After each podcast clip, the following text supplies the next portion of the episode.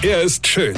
Er ist blond. Und er ist der erfolgreichste Comedian aus Rheinland-Pfalz. Ich werd der Pierpasmus. Exklusiv bei RPA1. Sven Hieronymus ist Rocker vom Hocker. Das weiß ich zum Glück auswendig.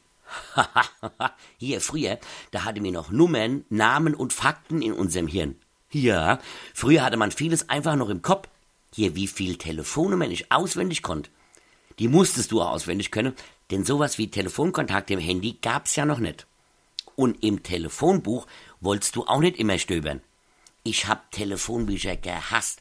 Vor allem wenn, wie ich, man das Alphabet nicht auswendig kann. Also schon, aber ich muss mir es dann immer von vorne aufsagen. Das ist heute noch so. Ja?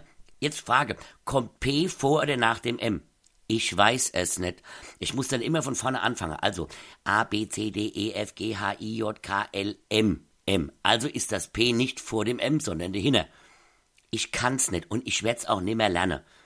Brauche ich auch nicht mehr, zeigt mir ja jetzt mein Handy an. Hier Telefonbücher, die waren schwer wie ein Sack Zement und alles war total klein geschrieben. Unfassbar klein.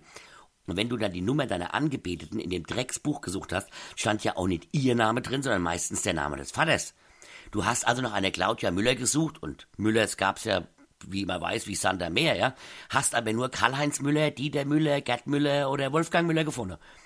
Und wenn da noch nicht immer die Straße drin stand und du die auch zufällig kanntest, ja, oder nicht kanntest, dann hast du alle 8798 Müllers angerufen, um zu fragen, ob die Claudi da wohnt.